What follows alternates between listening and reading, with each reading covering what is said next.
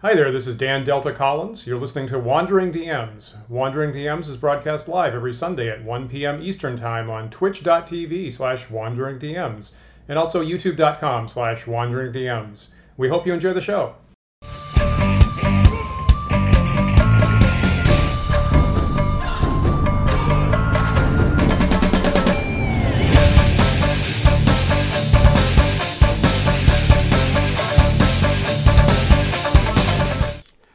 Everyone. Welcome to Wandering DMs. I'm Paul. And I'm Dan, and on this episode of Wandering DMs, we're going to be talking about what books and sheets and resources do you use in online play versus offline play.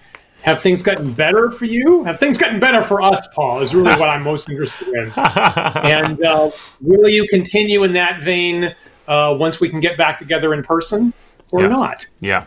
When when we were discussing this, um, Dan, I challenged us to try and uh, lean more into the private games that you and I have been playing rather than uh, the streaming games because I think those have different yeah. demands, and I think it's more pertinent to folks who have now been playing online games probably since March. Uh, maybe we have a few lessons learned of like what does and doesn't work, and what do we miss, and what do we think is improved. Um, That's a really good point. obviously, I've uh, like like my mind goes to um, you know public streaming a lot, and it's a good thing to remind me of the more maybe the more common case, or really the more intimate case, I should guess I should say, of not streaming. And we should also give a, a, uh, a thank you shout out to Dan Ebert who gave us the idea for this particular episode. That's- uh, in comments, I think, to our dice, our prior dice episode a couple that's, back. That's that's right. This was uh, when we were talking about virtual dice versus physical dice. Uh, Dan Ebert left us a very nice comment, which I'll read out here. He said, "I think we can all agree physical dice are better than virtual, but what about character sheets, DM screens, or laptops, word processors, or notebooks slash binders? How do you guys use these tools? What's on your DM screen and in your binder?" Which I think is really great, interesting. Yeah. Great, great question. Yeah. Yep. So, okay, so let me let me take let yeah. me start off with a stab at this. Uh, I'm an old school kind of guy. Um, I'm set in my ways a little bit, uh, so I'm used to having paper books and uh, physical uh, screens uh, and a bunch of handouts and sheets. And I've spent time customizing player character sheets the way that I want. And I'm mostly still using the same stuff. I have not radically changed my practice. So when I'm running games online, I do have most of the same stuff just off to my left. I have the same book and the same sheets, mm-hmm. and mm-hmm. a couple dice, only for like the, the, the occasional secret rolls that I make, which aren't many.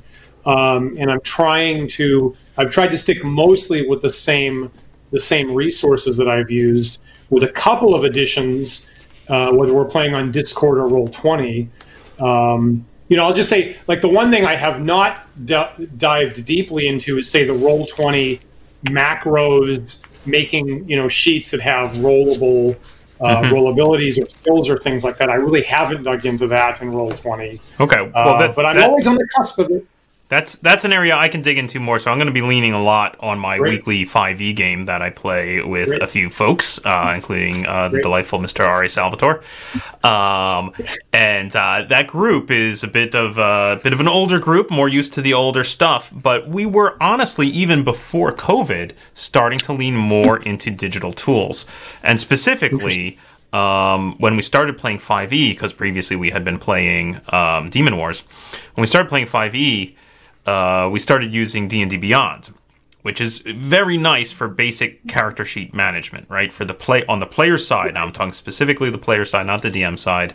Many of our right. players had either a laptop or a tablet, and their character sheet was on that because they made their characters in D&D Beyond and then it has very nice tools for tracking things, right? Like which spells have you cast, and uh, what happens when you take a rest, and you know, et cetera, et cetera. It has that that bit of automation that a more complex system like 5e uh, actually benefits from. So I was used to yeah, that. that. We, we were used to that already. We're sitting around the table like with tablets and stuff using using D and D Beyond, and we had become accustomed to that. And that's a big thing honestly, for that group and I suspect for others of just like what are you already comfortable with, right? Like right. what is what is the transition like to go from you know, we're used to playing in this way and now we have to play in this new way. How many new things do I have to learn? Right. Right. Totally. Um, so so we've been using Roll Twenty and and D and D Beyond for that game. Gotcha. Gotcha. Gotcha. We, were you using Roll Twenty prior to the lockdown? No. No. Roll Twenty okay. is the thing we added in. Um, right. And uh, and roll there's there's a very delightful third party um, plugin called Beyond Twenty, which specifically links your D and D Beyond uh, stuff to Roll Twenty. Uh, and if you're not using oh. this and you are using both D&D Beyond and Roll20, then you're doing it wrong. Definitely get Beyond 20. uh, what, what that means for me, like for as a player, what that means is I've got two browser windows open. I've got Roll20 in one browser window and my character sheet in D&D Beyond on the other. And the plugin basically puts buttons all over my character sheet. So if say if he, the DM says make a dexterity save, I can just go to the dexterity save part of my character sheet. There's a button there that says roll. I click it, it rolls it in roll twenty. Wow! And it like wow. you know pumps through all the figures out all the correct bonuses and et cetera, et cetera, and just plump you know rolls the right number of dice and the right modifiers and puts that onto roll twenty. Wow, impressive. that that is a really powerful tool for us. And frankly, yeah. every time we've talked about now, there's certainly lots of frustrations of of things we're using around uh, just video chat and Roll Twenty and and, and even D and D Beyond. But um, when we've looked at other systems, not having that has been enough of a of an obstacle for us to go. Nah, I guess we'll stick with what we have.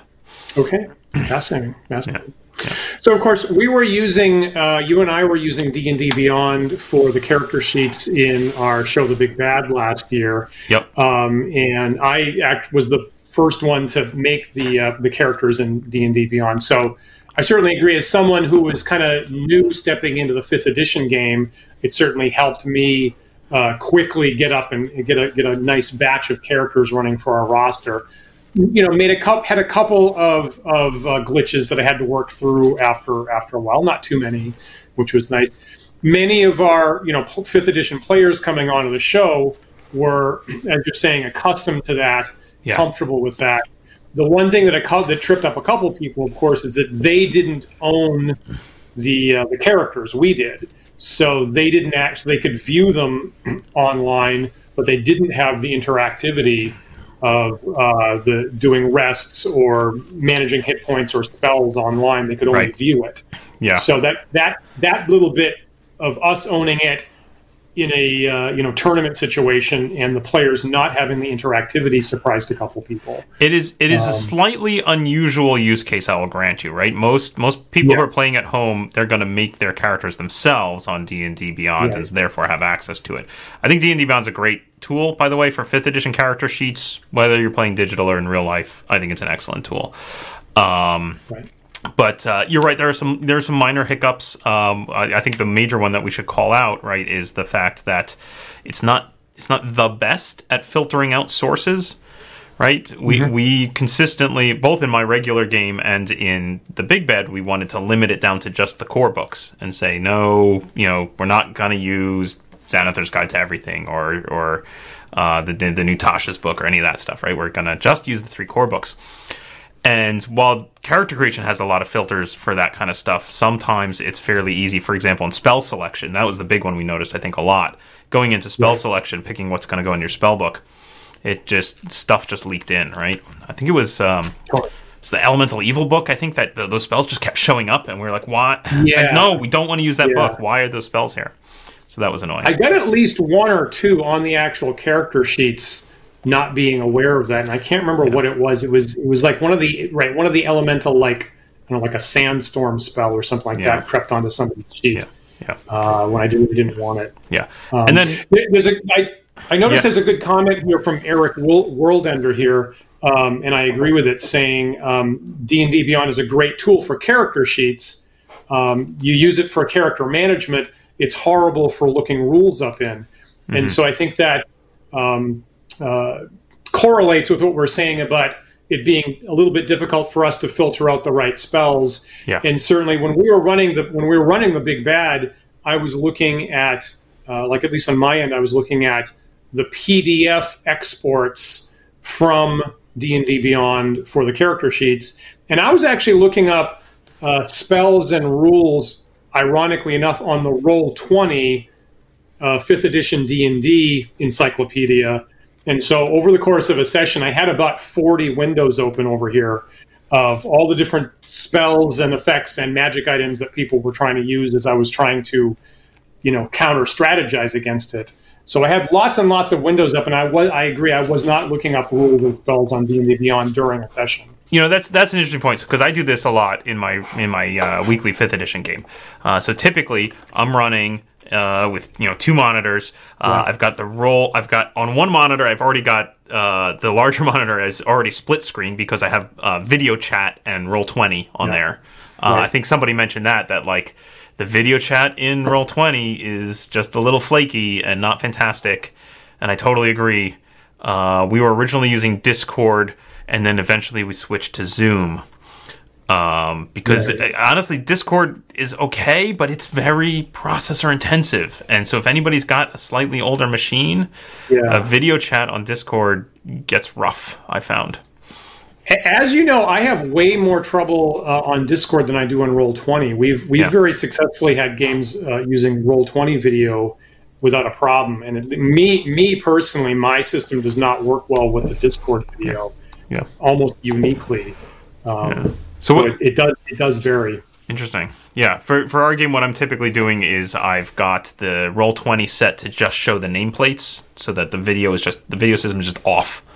So I've got roll twenty, and then separately I have a Zoom window open, and we're, we're using the Zoom for for our, our video call, um, which works for us because I have an account, and so I'm not limited to the forty minutes that that uh, the free version of Zoom is limited to. Um, so so anyway, yeah. Um, that said, oh, what I was trying to talk about there was uh, then in my secondary window, I have just a web browser with about three or four D and D Beyond tabs open, and usually when I'm setting up, I just open that window and open about three or four tabs to the homepage of D and D Beyond because I will just use their search feature as a reference to just be like, oh, I need this, I need this, boom, boom, boom, right, right, right.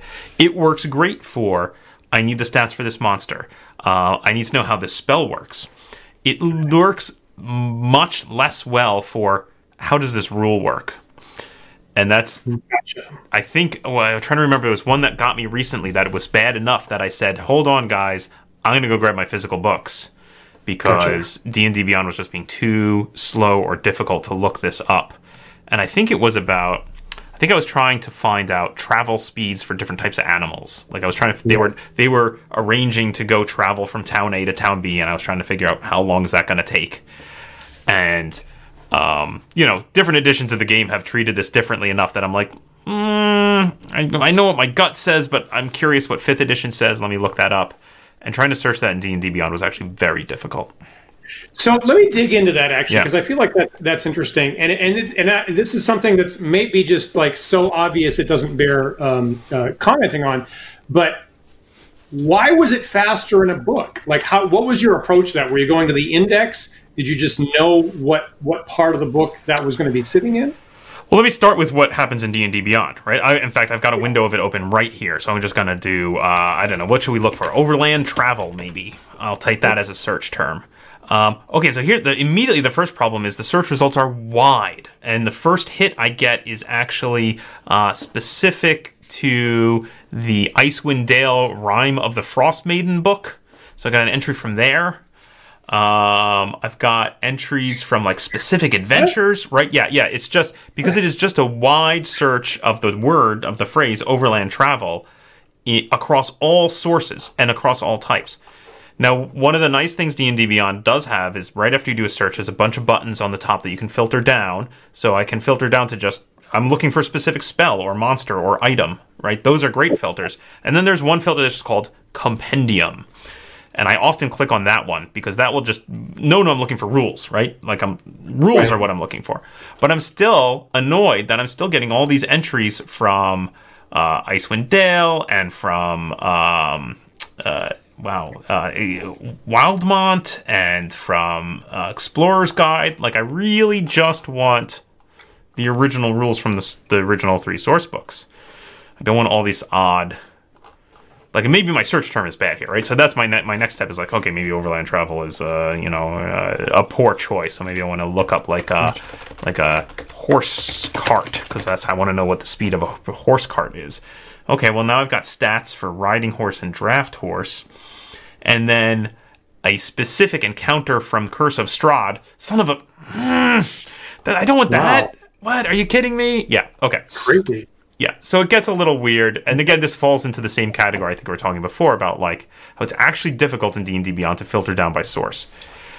Right. Now, sometimes I will then, as a secondary point, there's a sources entry in D&D Beyond, and so I'll just go to the specific source book. I go, oh, this is probably in the player's handbook, so I'll just click that, and now I have a, in front of me a digital version of the actual paper book, right? And I'm looking at mm-hmm. its index, and I can click buttons and jump to those sections and say, okay, I'm going to just okay. look for this section.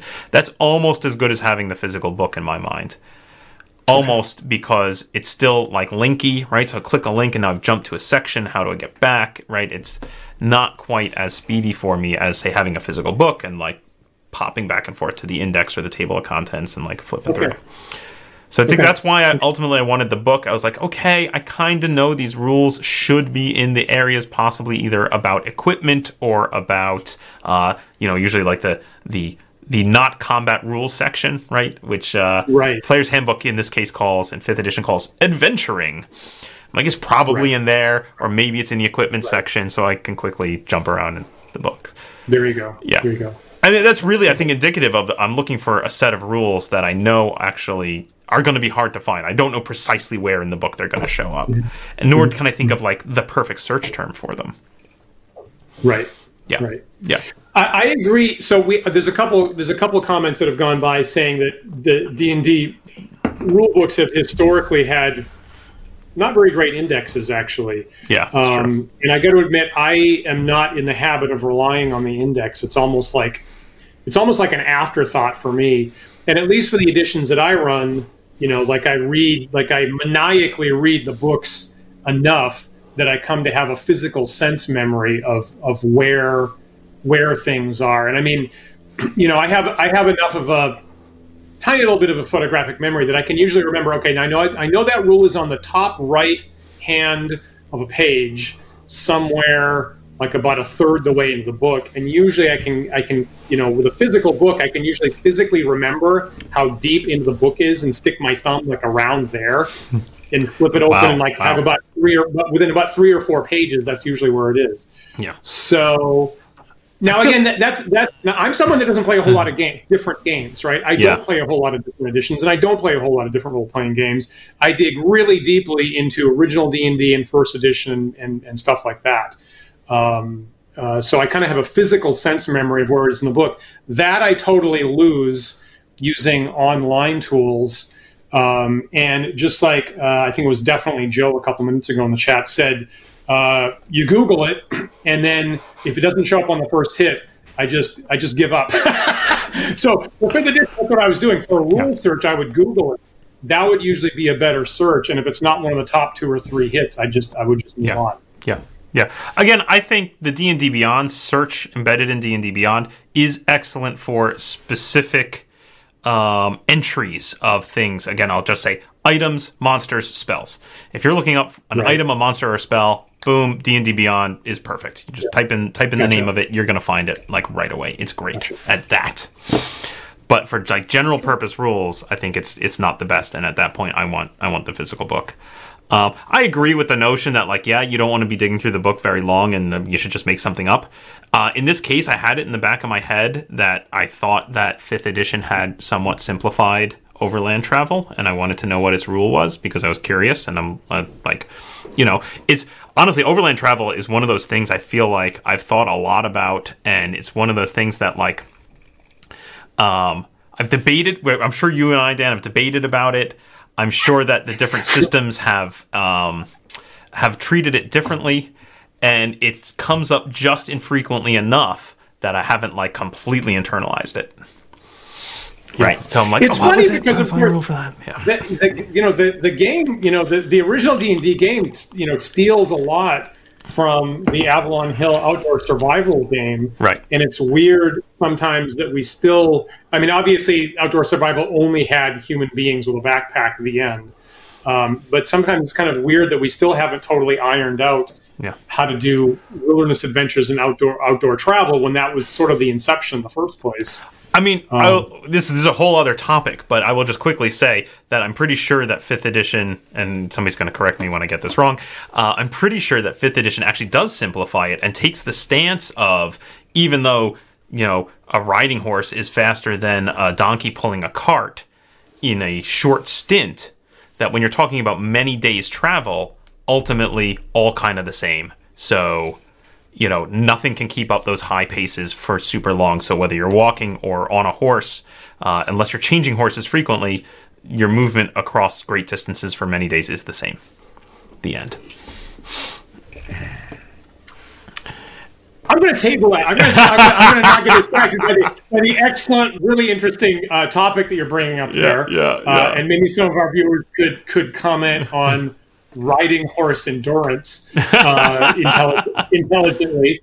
Um, uh, and, and, but I will say that that this is certain. Like I have a little bit of scar tissue on this because honestly, uh, in the in the distant past, when you and I were co-DMing a game once, this was actually one of we had a major dispute over yeah. exactly this. So yes, uh, maybe that's maybe that's what you're also thinking of, Paul. It, uh, we we really tripped up over each other with radically different opinions about it's, that. It's an interesting stance to take because I don't feel like I've seen it in other systems of of like yeah, in the long term, ultimately overland movement is the same.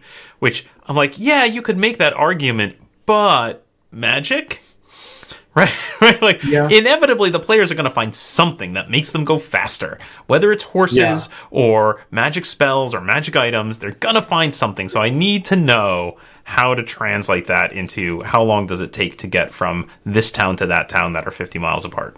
Yeah, yeah, and that's and that's not a, that's not long term. I mean that, that that there are single day uh, riding competitions that travel that far or twice that far in a single day. Um, so as soon as you say what's now you're what you know as soon as you say that what's long term now yeah. I've got a now I've got a one day chase happening and that's not that's not long term. um, sure. But that's not the subject. That's not the subject today. So the subject today was was was online resources. Yeah. Yeah. Um, one you know one thing I would definitely say is you know a- advantage of the online environment is use less paper I'm pretty sure that you know the overall paper and ink usage is you know more resource friendly than our you know than connecting digitally and sending some bits along a wire. I'm pretty I think. Um, so admittedly, I'm I'm definitely printing out less. I'm using less paper and less ink uh, mm-hmm. for the handouts and the sheets and the supplements and the books that I used to print out uh, for for around the table play. I yep. would call that a good thing. And I would also say that that among the advantages I find is that there's better visibility. Um, I can very easily send a PDF of my customized spells to everybody that's playing in an online game with me. If there is a handout, like an illustration, everybody can see it. So instead of the the the the in-person table issue of like, here's a picture, here's an illustration, I hand it to the other side of the table and it either has to go around the table or or not everybody sees it. With using roll twenty or something like that, everybody can immediately see it uh, as closely as they want. And I think it was uh, I think it was William earlier saying that the mapping's really nice. And when I was running a D&D game a couple months back on Roll20, I was really, really happy that by providing a, a map you know, instead of having that be isolated to one or two people being the dedicated mapper, everybody could see it and everybody could get involved. And yeah. what I found yeah. was a couple people who had never been involved in the mapping previously were without any without any requests at all were immediately jumping in with the drawing tools drawing and annotating the map and they'd never been involved with that before and i really really liked the fact that the entire party could get involved with the exploration mapping on roll yeah. i love I love that was that was probably the the number one accidental uh, uh, happy little accident that happened with that, and I was very happy that everybody can see and everybody can participate with the handouts all the time. That right. was really nice. Yeah.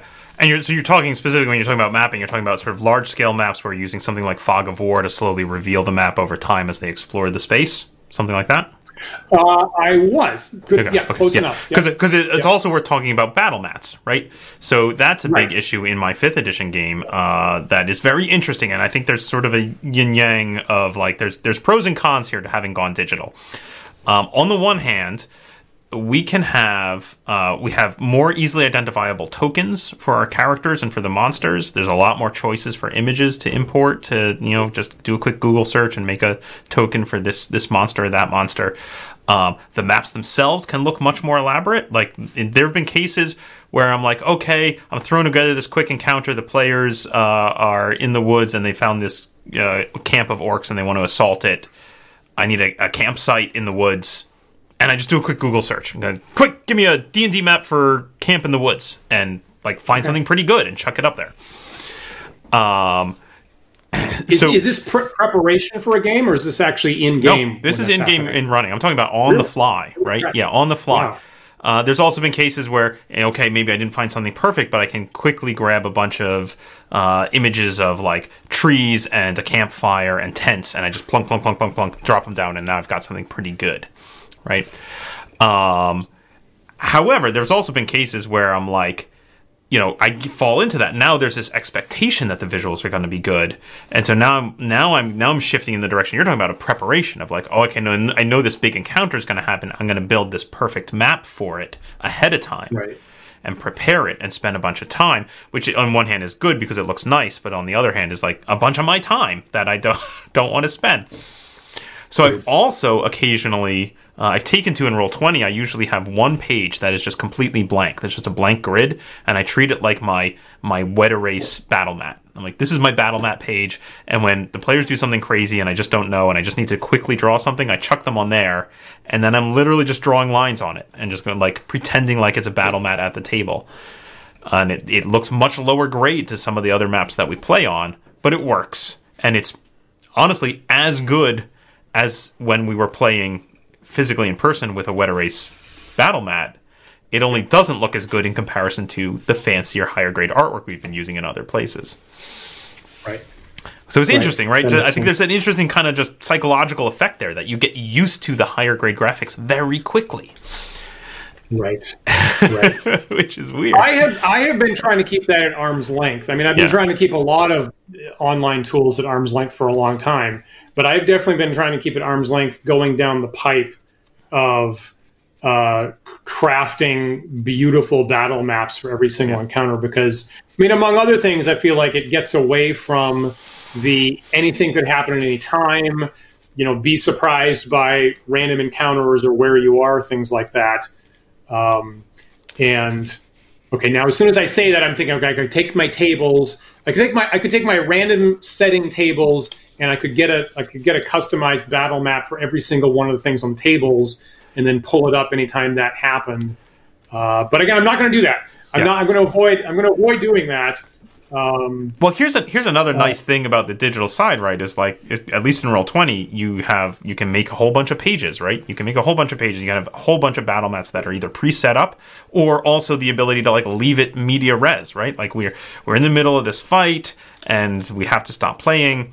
Just gonna walk away, and you don't have to worry about like, yeah, we need the table for dinner tonight, right? Like, no, no, it's fine. Just leave it. Well, that's a really good point. Actually, that's a re- that's a, that's a really good point. Or you know, there or if you're doing a um, you know a, a campaign level war game or something like that, that becomes a major issue. But can you leave the the table of your of your war game set up for weeks or yeah. months? Yeah. Um, so that's that's, that's actually nice, a really yeah. that actually is another good point. Yeah. Yeah.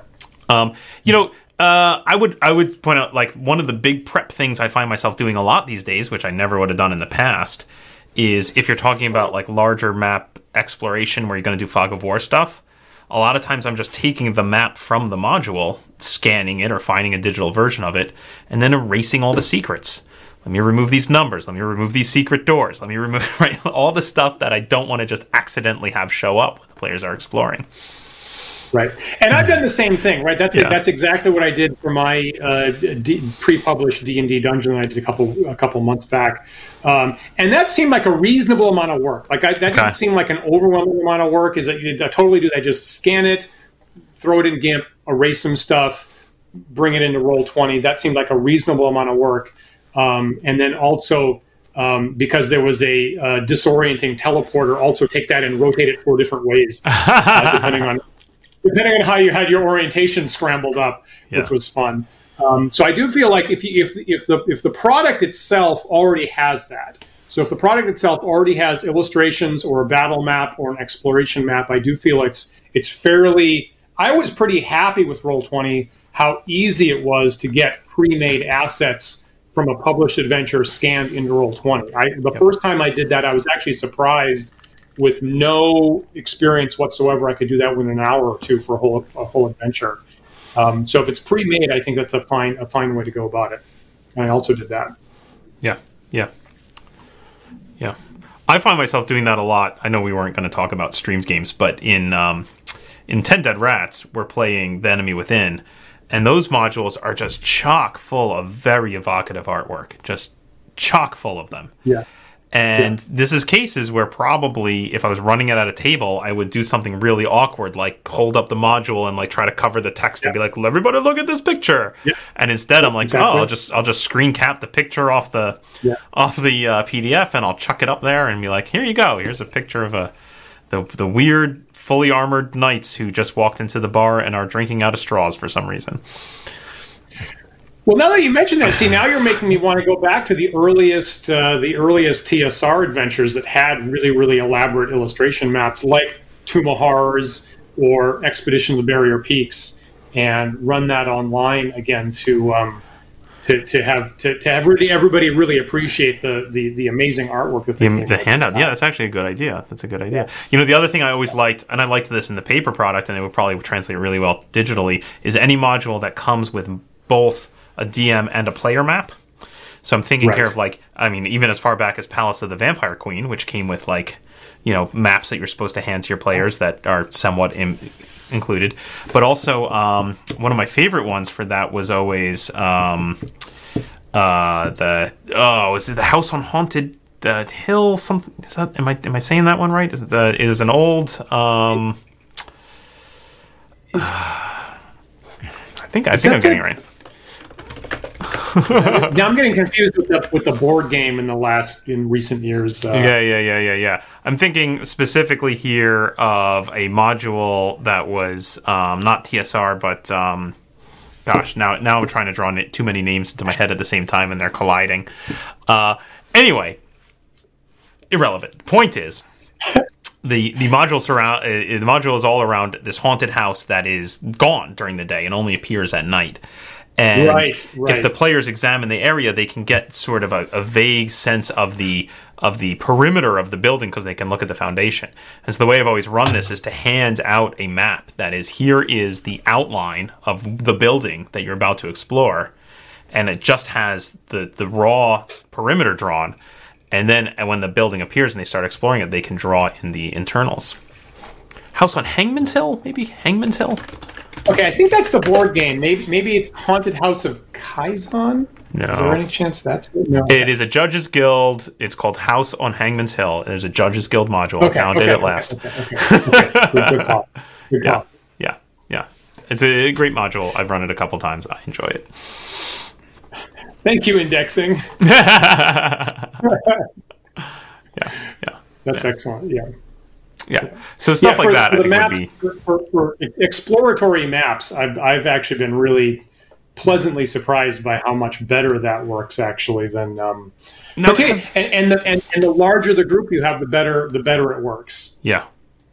The larger the group, the better what works. Having exploratory maps. Uh, on, visibility, yeah, or exploratory maps and or illustrations or handouts. What about player generated maps? Because I know you experimented with this a bunch, right? What about the ability for you to rather rather than you fog of warring out the the map and then revealing sections of you just continuing to describe and making a player responsible for drawing in the details? So I had I, I, experimented on my end a little bit with I had an idea to do that and make it as, as old school as humanly possible on roll 20 and I haven't actually confronted players with that yet so I'm okay. only I'm only about okay. halfway there in my experiment I, I would be interested if anybody following the chat has observations about player made maps just like so with a blank screen or sheet or something verbally describe and have players keep track of it how that has worked for them or what tools they've used. Um, so I, ha- I, had an idea and i was like doing some drawing on roll 20 and it was like oh i see how i see a couple things are going to block this from being really perfect. Hmm. um, i would like but I would, I would i mean i would really like to get back to that. I would like to have verbal descriptions have players do the tracking mapping and then have the whole like the map isn't actually perfect it's only kind of halfway perfect. And if you get it wrong you might actually get lost or down a dead end hallway. I would kind of like to have that that aspect of the exploration come back. I, I, I fear i might be i might possibly be down a dead end corridor myself on that and maybe i should just like move over to taking that issue off the table for the players. Yeah yeah. I mean okay, i I know. I super want to try it because, especially now, just having discussed the House on Hangman's Hill game, like that's how I would want to run that. Right? I would want to hand them. Okay. Here's the outline. You fill in the details, and so I need the players yeah. to be able to write something. So here's a theory because here's a new to- another topic I wanted to talk about around this. Um, I think you could pull it off with um, Vorpal board. That's what I would try. Okay, so so Vorpal board for folks who haven't checked it out is is I I kind of always think of Vorpal board as the virtual tabletop that kind of best sits in the middle between digital and physical, right? Roll twenty and um, uh, the other and now I'm failing to remember the other names of the other similar virtual tabletops, but that that all feels highly digital to me. Whereas Vorpal board, what it's it's meant to do is you use a phone and you point it at your actual tabletop and it presents that as the board. And then um, and then you run your game. It also has integrated video chat and blah blah blah and, and dice rolling and etc but um, the idea being that like you'll maybe set out some dwarven forge or you'll put a you know wet erase mat on the table and you just have a camera pointed at that and you're just going to draw and move miniatures around and the players can each player has a pointer and they can point and say i want to move from here to there. And then the dm presumably who's got the the map is moving moving stuff around.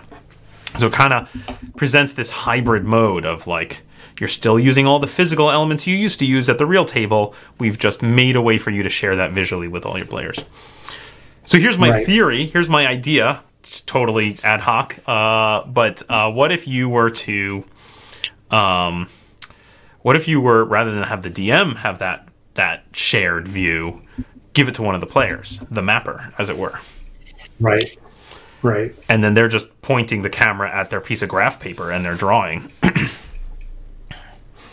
think that so that would only be one person again. Obviously. It would be one person drawing, but everyone right. would have high visibility into the map and could talk yeah, about it yeah. and discuss it. Yeah. But one one person has to be responsible for the actual drawing, for sure. Interesting. Okay. Interesting. Which I think, uh, if, certainly, if, if, the players are drawing, one person has to be responsible, right? They can't all get in there with all like. I can't imagine how this would work in a real world, right? You put a piece of graph paper in the middle of the table, give everyone a pencil, and go. You enter a twenty by twenty room, right? They're not going to reach forward so, and draw. draw as far as having my, my experience of having you know the pre-made thing scanned out of the adventure, yeah. um, having fog of war being you know uh, uh, removed from time to time and having anybody jump in with uh, with annotations uh, worked really surprisingly well. I actually did have multiple people without any particular pre-planning jump in and add annotations, marks, notes where the enemies were, notes where there are you know implements like a carpet of a particular color or a gong or a secret door or something mm-hmm. like that and at least having the uh, the outline of where the corridors were pre-made for them and annotating having everybody cooperate worked really, really surprisingly well. Um, so uh, I guess that worked. So just kind of looking at the, the, the, comments here, I think the consensus seems to be that that has not, uh, that player mapping in things like Roll20 has not worked very well for yeah. anybody. And it looks like William, Eric, Joshua, and Disparel all agree you've tried that and it hasn't worked so well there are times when you know you go back to the the, the beginning of film cinema, um, early part of the 20th century, and you know there was a lot of people's instincts from stage theater that people were in the early films. People are using the same ideas of framing and proscenium and you know uh, vocalizations or, or at least how, how you're how you're um, um, profiling yourself to the audience that really weren't ideal for film that were really stage things that people had to discover right. new ways of using a new medium and I, I certainly worry sometimes that I, I, I love the old school stuff i love verbal delivery of the exploration and I kind of want to hang on to that. But there are times I'm definitely on a fence about is that a huge mistake and are the ways that are going to work in the new medium just totally different from that? Mm-hmm. Um, mm-hmm. So sometimes I fear that that I'm that I'm going to be uh, the person being laughed at the way a lot of early films are laughed at for using obvious theatrical techniques that they really needed to evolve past. Maybe we need to evolve what the game form looks like. Yeah, maybe, maybe. Yeah. I don't know. I still feel like there's there's some experiments that can be done to see if we can reclaim some of those elements. Yeah. But uh, but I agree in general. Like it's not like the game is terrible without those elements, right? Like uh, the you know even even we would look all the way back to my birthday game that we streamed as our first live streamed game ever. Um, even though that was in person, I was using a projector to show a map and reveal areas via fog of war. Rather, now you were also Dan drawing. You were drawing it because um, I think in that case there was no permanence, right? Unlike unlike say in roll twenty where it's easy to pop around and look at different maps. In this case, it was like no, once it's not in front of your face, it's gone. So you, for your permanent record, you had better be drawing your own map, which maybe you could right. still pull off with roll twenty. To be honest, maybe you still could. I don't know. You need like maybe, a, a, a fog of war that fills itself back in afterwards. Hmm. Nope, that's a different feature that doesn't exist. Okay. Right. Anyway, um, where was I going? There was there was another thing uh, I wanted to touch on here because it came up in the chat. Um, uh, let's see. William had a very nice uh, comment here uh, about uh, one drawback to virtual is the increase for interruptions. When we play in my living room, we can be focused, but with virtual chat, you get people popping in, pets, etc., etc. Um, that's just honestly, um, you know, we didn't really talk about that part of it, right? But there's the video chat element of it, which um, whether you're using Roll20's embedded system or in my case, I'm using Zoom or what have you. Um, you know, video chat is difficult to get around. Video chat is, you know, we often accidentally talk over each other, so there's that that latency issue is difficult. No, we don't. We never do that. Yeah. You can't have side conversations, right? Your group, your players can't have side conversations, right? Unless you come up with some alternative of like, oh, also we're texting each other or something, um, because only one person can talk at a time, and that's a difficulty. Um, I will, I will even say uh, there's just like a, a, a, weird psychological hurdle for me sometimes to just go and sit down and play the game. Um, you know, wh- whereas I used to like pack my bag, I put all my books and my screen and my dice in my bag, and I go out to the car and I drive, and it was like this exciting, like, okay, I'm, I'm gonna go play D and D. This is fun, right? And it would it would just be this emotional up uh, crescendo to actually arriving at the table and playing the game. Whereas getting prepared i find for a game when i'm like okay i'm just going to go sit at my desk in front of my computer again like i've been doing all day for work.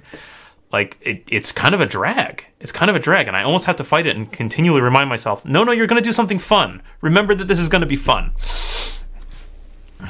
I will say that um, um, particularly in the last couple of weeks i think i've again maybe i'm slow to realize this i need to find more opportunities and reasons to get away from the computer. Yeah. Um, I need I need to specifically find reasons to get up and just go any place else and do any anything whatsoever to have my eyes not at this particular focal length mm-hmm. um, and not be have my hand on the mouse and just to refresh my my brain frankly um, and certainly I, I have discovered that being at the computer I kind of lose my long term I kind of le- lose my long term strategizing thought process quite a bit. And once I when I get up and go away for about ten minutes, maybe take a shower or something like that, um, all of a sudden I start remembering the long term items that I that I was kind of trying to be focused on that, that I've lost. Yeah. So particularly in this particular environment, um, I feel that uh, I feel not excited about being sitting down to a computer again and have to have to design other things to refresh myself before I sit back down to an online game. Yeah. I mean, I think Dan, you and I are both kind of standing DMs, right? Like we both prefer to actually stand behind the table. That's a really great point. You know, which uh, can't can't do can't do now that's unless you have a standing desk. But even then, that's not the same, right? It's still not the same. Like I, something about standing and getting that wider view and being able to see everyone and all the stuff and like. And I know there's almost this kind of emotional uh, response of like I'm I'm I've pulled back a little bit from the game so I can take it all in. Yeah, yeah, yeah, totally. And you know, as far as performing and acting and getting full uh, vocal range, uh, you know, having your body upright and having full, you know, um, uh, respiration, et cetera, et cetera, um, it was a big thing for both of us. And and yeah. when I when I DM in person, I I don't have a chair. I just discard the chair. Um, and if you go back to again, if you go back to the uh, your birthday game from now, I guess it was 2019. that's archived on you know the Wandering DMs on YouTube. You'll see us struggling with that at one point. Is like sometimes you're sitting down, and then there is a segment where you get rid of the chair and you stand up like you normally do. And we had to like you and I had to cooperate a bit on like where are you standing and mark where it's good and get the camera right and all that kind of stuff for the that's for the right. Uh, that's right. online game. I totally forgot that. Yeah, yeah, yeah. We put like a we put like some tape on the floor or something of like when right. you want to stand, here's right. where you do it. exactly. Right. Is the microphone picking you up properly? Yeah. Da, da, da, yeah. And when I when I first thought about running online games, my absolute first thought was I need to get a lectern because I got to stand up, yeah, camera, yeah. and then like where the books go, and then that isn't my normal computer position and uh, it, it, was that, that was actually probably my number one priority of how do I do it standing up, and I just I I, I just had to I just had to give up on that idea. Yeah. I will really kind of really. I will say for my um, for my weekly five E game, I do it at my normal work desk, which I think somebody uh, pointed out here in the in the chat that they noticed. Uh, here we go. Sparrow BB says. Uh, you know, maybe that feeling hasn't hit me because my work computer is a different physical device from my personal one. So, like, yeah, having a different space or a different room or a different machine that you're going to use for the game versus work is good. Uh, however, in this case, um, for my um, uh, for my, my weekly game, I am using my work space because one of the nice things is I do have a standing desk, and that was kind of a thing that became in vogue uh, just prior to COVID. There was a, a, lot. See, I was seeing that a lot more in my in my offices and whatnot. So when I set up my home office, I got one of these. Basically, it's just a platform that sits on top of the normal desk that can be raised and lowered, so that every now and then during those games, I will in fact stand up and raise the desk up. Uh, and so I do get some of the things you're talking about. I do get that I get to stand upright. I get the better respiration, right? right? I'm, I, I, get to stretch my back a little, which is nice. Uh, I might shift, you know, I might take a step left or right, which is nice. But my view is still constrained to the monitor. And that's yeah. disappointing. That's I like I want the right. longer focal length. I want, you know, the different view of the of the of the board and the players. Right. Yeah, yeah, I mean, the other, re- I mean, it does the mouse and the keyboard and stuff like that come up? yeah, the, yeah, yeah. Uh, yep, yep. yep. yep. Yep. I mean, the other thing for me standing up was important was that is that it also gave me mobility to um, step around the table and go and interact one on one closely yes. with one player. Yes. yes. So particularly if someone had a question, and again, other side conversations can be happening, so I'm not delaying anything. But if someone was what either had a specific question a detailed question or was a new player, I could go around and say I, you know, and and physically give myself to that person, saying I'm paying attention to you right now um, in person. I liked having that mobility. Yeah.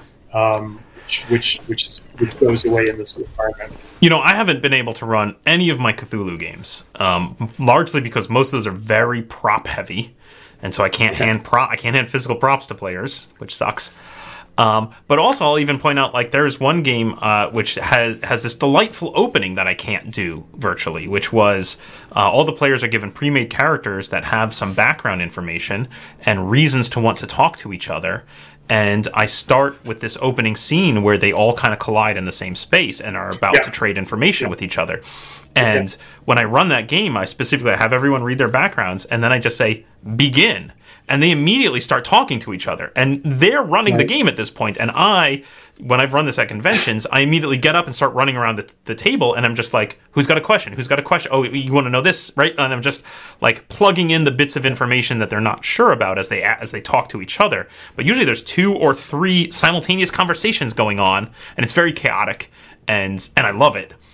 And it's a totally different weirdo kind of DMing for about the first 10 minutes of the game as this happens.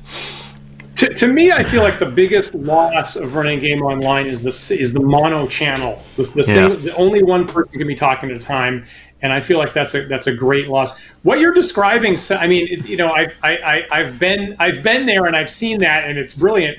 It feels very Braunsteiny to me. Yeah. Now, yeah. now, Paul, you've actually played in a game with David Wesley. I have. Um, yeah like like am, am I right? Does, does that seem? And it wasn't the I, it, you know at least that particular session wasn't apparently the best thing that ever happened in the universe. But am I right about that? Does that, no, you're absolutely right. Sort of how it's it's a little LARPish, honestly. It's a little LARPish, yeah, and okay. frankly, all of my Cthulhu games with my heavy use of props and yeah. silly tricks like the one I just described are a little LARPish, right? Uh, honestly, okay. to to be honest, it's a little, yeah, and and yeah, and uh, I don't know, it's fun. I like it. Now, let me touch on before we get yeah. before we run out of time in the hour. And of yeah. course, we thought yeah, we go into these things. Go, well, this is only going to be like a ten minute conversation, and we find out more, more. You know, particularly with the two people in the live chat helping us out with all kinds of great ideas. Um, you know, one thing I, I again I like when when we when Isabel and I have the Saturday night or holiday book of war game. You know, having the physical miniatures in our hands and having it be you know, be any orientation mm-hmm. um, uh, and being very freeform like that. I would not want to try and run a war game like that online. Like that, I'm very stuck on the physical miniatures. I'm super fortunate to have somebody in the house um, who's willing to uh, run a miniature war game with me and also actually, you know, stream it, perform it. So as far as a war game, you know, physical war game goes, I would really not want to get away from the physical miniatures. Well, if you um, you know, if you wanted a game like that that's more heavily miniature based, um, I think that there's a show online where you can see an example of this. It's called The Big Bad. And basically, the DM has this big, elaborate miniature board that moves, and he moves the camera around so they can get different angles. Yeah, yeah. It's a pretty good show. You should check it out. Sounds like a lot of work. It, it like was a lot, lot of work. like I don't know. a lot like a of planning and a lot of work went into that. That's an interesting question. To call the Dwarven Sports Company and get like their assistance. what? It's a, sort of an interesting side question. There is: Would I run a normal D and D game like that in that way? Um, not off the cuff, to be honest. It would take a lot of setup and a lot of. Uh, yeah, yeah, a lot yeah. of uh, effort, I think, to get that up and running. Um, but I, mean, I should check that out. Does isn't this isn't this how isn't this how Jay Scott runs his games uh, on um, on uh, well, really the Lord Gosumba Twitch channel? I think yeah. I've always, every time I've looked at that, I see him. He's got cameras on a big board and he's moving them around and giving people different views. That's a really good point. That's a really good point. I think that so it's the big bad you say. Interesting. Very nice. Very nice. Put up on uh, YouTube later on. Yeah. Um, but yeah, actually, that's a good point. Um, but again, you know, I was talking. I'm talking war game. Yeah, yeah, yeah. Right. I, I wanted where where where all the players have their hands on the pieces. Yeah. yeah. Right. Where all their all the players feel the the the physical concrete mass in their hands and can move it specifically to their um, yeah uh, to their uh, liking yeah. Um, but you're right. You're right. Uh, Lord Gosumba runs yeah. really, really successful, really, really great miniature heavy games on, on his Twitch channel. No doubt yeah. about it. Yeah. Yeah, war games yeah. is an interesting problem. Um, definitely, some folks are talking about that now in the in the in the chat, and yeah, it's it's like one of the big problems you'll see happen in the Big Bad is just the ability to estimate distance. Right, is actually very difficult. That's what I'm talking about. Uh, right, right. So that's that's yeah. tough. And then and then you, could you play a war game and say something like roll twenty? Probably, but roll twenty gives you precise measurements. So if you unless you're okay with always having precise measurements, then maybe that's not going to work either. I yeah. agree with that. Yeah, yeah. And here's okay. So, and here's the last thing. I'm going back. I'm, so this was a comment that William put in the chat. So you know, there's no, almost no chance you're going to find this because this was 11 minutes past the hour. Is uh, William? Challenge accepted. William said, "Okay, Yeah. It's, it's 13 11 54 was the timestamp on it. If you can find give, me, give me some of the words he said. Start reading it. Uh, online digital goods.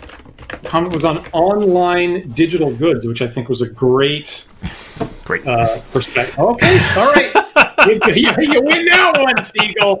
You won that one. Did all right, read it. Read, read it off to us. Read it off to us, Dan. Uh, so William said, um, "Online digital goods always make me nervous." Like when Amazon took away people's e-reader copies of 1984 a few years back. Also, features like the rules creep from other products that you just mentioned. And I really agree with William on that. Um, I, I, also, uh, among the things I stay away from are online, uh, you know, purchases, online purchase of digital, digital copies. And I think just in the last week or two, we've seen music services go out of business and you know video services go out of business that you've supposedly purchased when when when i'm going to see an amazon when i'm going to go get a movie from amazon digitally and it says purchase it, I'm like, that's it's not really purchasing. That's not really a thing. Mm-hmm. Now, the, the, the ironic thing, of course, is that you and I, Paul, started our mm-hmm. our uh, game industry experience at a company that was doing virtual properties. Yep. And this was also on my mind this week because I ran into a question on uh, Stack Exchange video games with somebody running into a problem with virtual property they were giving away that was being traded and people were making mule accounts to get extra free stuff and the trading all collapsed um, and uh, do, do, do, you use uh, much purchased virtual goods in your role-playing games these days paul or have you stayed away from that to date a few um, i mean certainly i purchased yeah. the 5e core books on d&d beyond right mm-hmm. because because you need to to use it et cetera et cetera um, so so yeah yeah I've done that. Um, okay. I will I guess I will point out when you and I played. Um, we played a Cthulhu game very briefly. We did like a three session Cthulhu game, which you can find on our channel somewhere. Um, we we were using Roll Twenty, and I um, for the miniatures for that I found some really good purchasable artwork that was just too good not to buy. Like the price point was low enough. I was like, "Yep, okay, I'm just going to buy these." Um, okay. So yeah, yeah, I've used I've used some. I've used some. I would say. Um, okay. I, I, mean, certainly, I've bought books for my uh, Kindle uh, that I read for sure. All right. You know, I right. and and and I would I guess I would say like DM's Guild, right? Like. Uh, I have a lot of modules that were purchased. Now those are purchased as like downloadable PDF, so I don't know. Maybe that doesn't right. quite hit the the money of what you're looking for here. Right. Yeah. Yeah. That to me that feels different. If I can get a, a local copy of something and be responsible for archiving it, that feels very very different than something that only exists on a virtual service that could theoretically be taken away at any time. Um, yeah. And you're right. Uh, you know, I get copies of the fifth edition uh, core books for D and D Beyond in order to make the characters with Big Bad. Um, I I tend to be really really um, cautious about that and I tend, I certainly tend to go out of my way to find open source resources um, uh, anytime I possibly can to support those kinds of softwares and those kinds of platforms if I can, because mm-hmm. uh, I re- I do share William's concern about you know issues like bit rot and um, you know long term um, availability I certainly like among the reasons that I like you know having physical books is that they last a long time. You know, mm-hmm. like my physical books will outlast me. Yeah, yeah. And I kind of like that. Um, we don't have digital services that can that can to date that can say the same thing, and that's certainly for me. It takes a little bit more effort to go out of my way looking for open source resources like that, but I do try to do that anytime I can. Hmm. Well, we're about out of time here, Dan. So, uh, any final thoughts on on digital versus uh, in person play? How how playing digitally has affected your games? I, I, like John Miller's comment that all the world's a tabletop. I like that a lot. He just, he just in it. That's that might be possibly the best the best closing statement we can come up with. Um, excellent. I mostly for my online games, I've, I've used mostly uh, the same tools, and I have a screen to the side, and I have books to the side, um, and the the nice the the, the mapping. Uh, I would love to find a way to have players uh, draw the map, and I don't think any of us have a have a silver bullet, have a silver dagger for that particular item yet. Um, but the main, th- you know, the, but I was really happy with the pre-made maps with Fog of War. I was really surprisingly happy with people immediately jumping in and annotating and cooperating with that map. So I feel like I feel like a couple steps away. Maybe we need a new tool uh, that kind of opens opens that up. Um, uh, but but uh, having everything be visible and having everybody be able to cooperate a little bit better has been a really nice a nice feature for online play, and I like yeah. that. Yeah. Yeah, I would say I don't, I don't feel like there's a clear winner here of like definitely A is better than B um, in terms of online play versus versus face to face play. I feel like it's very easy to just get accustomed very quickly to the benefits of digital play and then and then discount them. And so then you you continue to kind of yearn for the stuff you can't do and don't really talk about the things that you've gained uh, in terms of playing digitally. Uh, so that's there's that. Um, that said, I don't know.